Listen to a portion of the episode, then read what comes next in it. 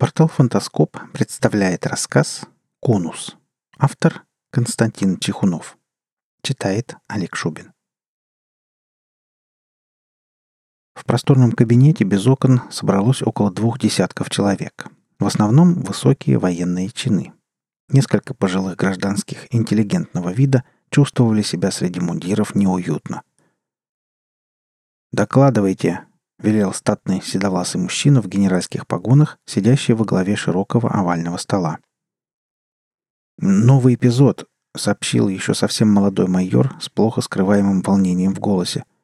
«Сотрудник полиции устроил стрельбу в магазине. Четыре трупа, много раненых». «Он контактировал с разведчиками?» — спросил генерал. «Так точно, напрямую. Он стоял в оцеплении объекта». «Черт побери!» — повысил голос хозяин кабинета — Почему вы не изолировали всех, кто вошел в группу риска?» «Товарищ генерал», — поднялся пожилой полковник, — «все началось слишком быстро. Люди к тому времени уже разъехались. Мы не успели». «Не успели», — передразнил генерал. «Количество трупов перевалило за сотню. Что я скажу президенту?» «Не успели они. А нужно было успеть». Офицеры штаба благоразумно молчали. «Господа ученые!» — нашел себе новую жертву генерал в лице трех штатских. «Вы заявили, что внутри конуса нет вредных излучений и патогенных микроорганизмов». «Мы сейчас это утверждаем», — ответил за всех пожилой профессор, один из ведущих микробиологов. «Почему тогда люди, побывавшие в конусе, впадают в безумие?» Более того, их безумие заразно и передается окружающим. «Мы пока этого не знаем», — заявил профессор. «Исчерпывающий ответ», — заметил генерал не без иронии. «Итак, каковы будут соображения?» «Объект необходимо уничтожить», — прозвучал чей-то голос. «Вы с ума сошли?» — всполошился один из ученых. «А если это контакт? Братья по разуму летели к нам через всю Вселенную, чтобы протянуть руку мира и взаимопонимания. «Вам самому не смешно, профессор?» — поддел ученого сторонник жестких мер. «Мне кажется, пришельцы уже обозначили свои намерения, и мирными их никак не назовешь». «Вы не понимаете», — не унимался ученый. «Мы имеем дело с иным разумом. Логика и тип мышления пришельцев могут разительно отличаться от нашего привычного понимания. Возможно, потребуются годы для того, чтобы мы смогли понять друг друга. Скорее всего, трагедии, случившиеся после прилета конуса, не намеренные шаги гостей, а их неосторожность, ошибки по незнанию. «Нам от этого не легче», — заметил генерал. «И времени у нас нет. Да и кто видел этих ваших пришельцев? Где они? Разведчики утверждают, что в конусе никого нет». «Разрешите, товарищ генерал?» Из плохо освещенного угла показался незаметный до сих пор участник заседания — Невысокий, ничем не примечательный человек в простом сером костюме. Но когда присутствующие заметили его, в помещении как-то сразу стало тише. «У меня есть специальная группа для выполнения особых заданий. Профессионалы экстра-класса. Пусть они сходят в конус и попробуют реально оценить обстановку. Лучше их это не сделает никто». «Хорошо, Клим», — кивнул генерал после секундного раздумья. Ефимов смотрел на конус, идеально правильную круглую пирамиду с радиусом основания около километра. Примерно на такой же высоте находилась острая вершина, равномерно сужающаяся к верху конструкции. Поверхность объекта из серебристо-серого металла, без стыков и швов, тускло поблескивала в лучах полуденного солнца. Что Ефимов знал о конусе? То же, что и все остальные. Практически ничего. Объект засекли еще за две недели до сближения с Землей, и уже тогда стало ясно, что движется он именно к нашей планете. Войдя в атмосферу, конус сбросил скорость и медленно и плавно сел на поверхность Земли на плоское основание. Сразу после приземления по всему нижнему краю объекта открылись сотни квадратных отверстий, как бы приглашая войти внутрь.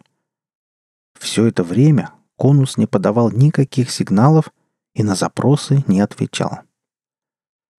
Первая группа разведчиков, вошедшая внутрь, обнаружила только систему разветвленных многоярусных коридоров и больше ничего.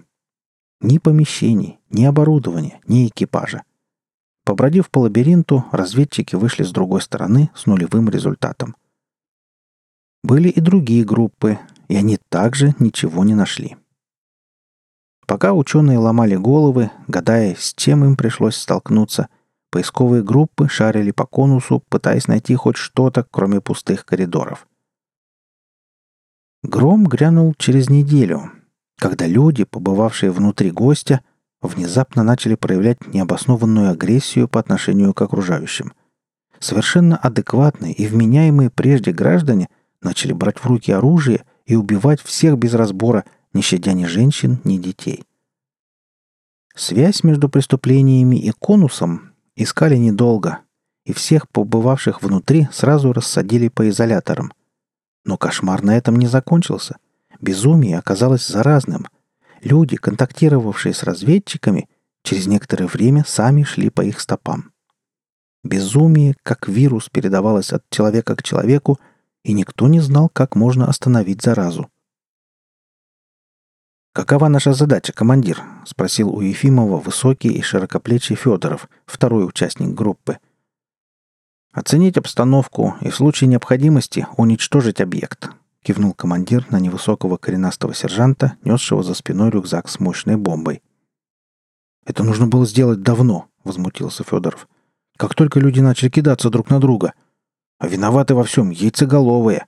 Контакт, братья по разуму. Лично у меня нет ни малейших сомнений, что мы имеем дело с вторжением». «Я, как и ты, не верю в чудеса и понимаю, что нельзя идти на поводу у ученых.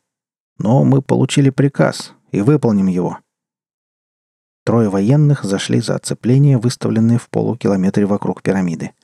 Вскоре тень гигантского конуса накрыла Ефимова и его товарищей. «Вот что я никак не возьму в толк», — заговорил молчавший до сих пор сержант. «Зачем нападать таким странным способом? Не проще ли нанести ракетно-бомбовый удар?» «Нет, не проще», — пустился в объяснение Ефимов. «Во-первых, мы бы ответили, еще неизвестно, чем бы закончилась заварушка.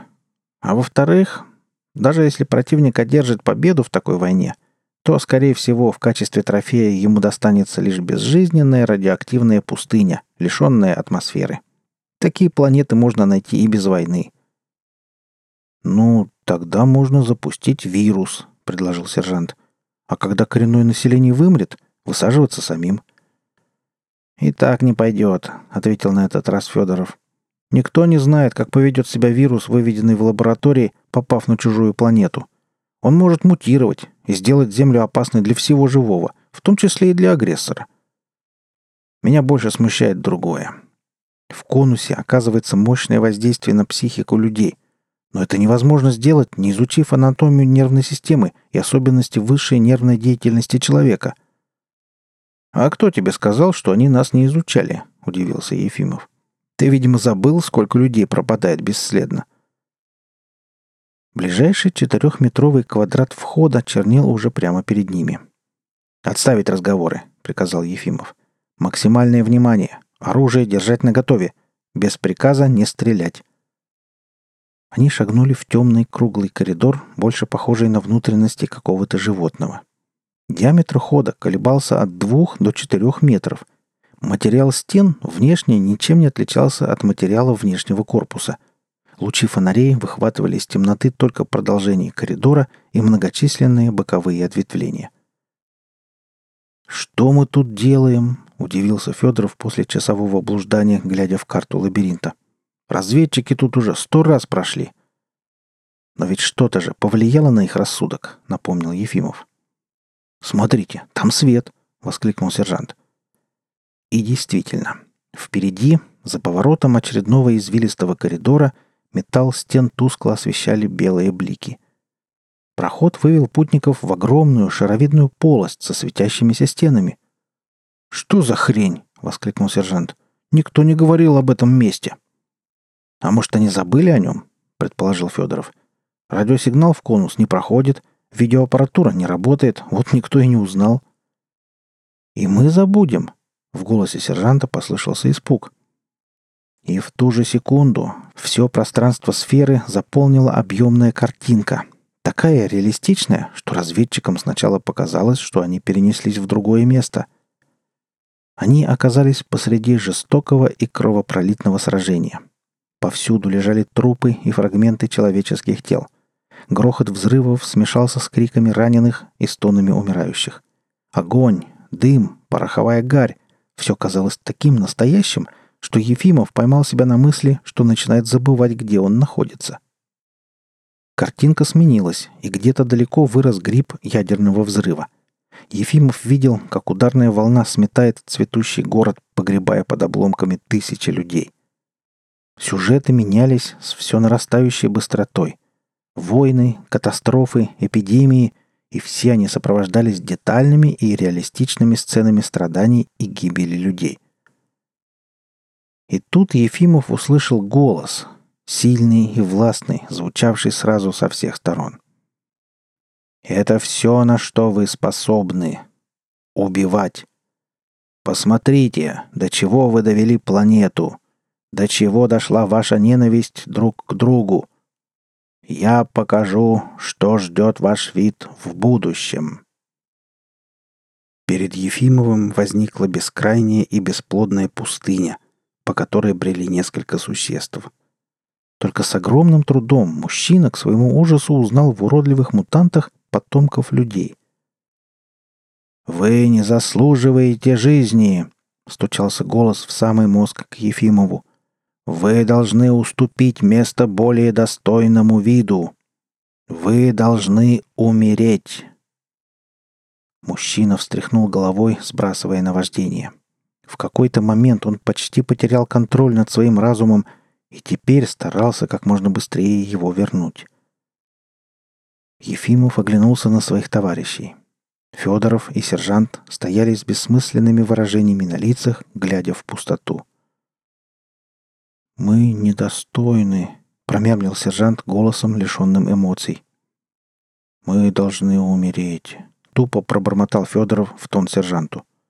«Дружище, ты что, охренел?»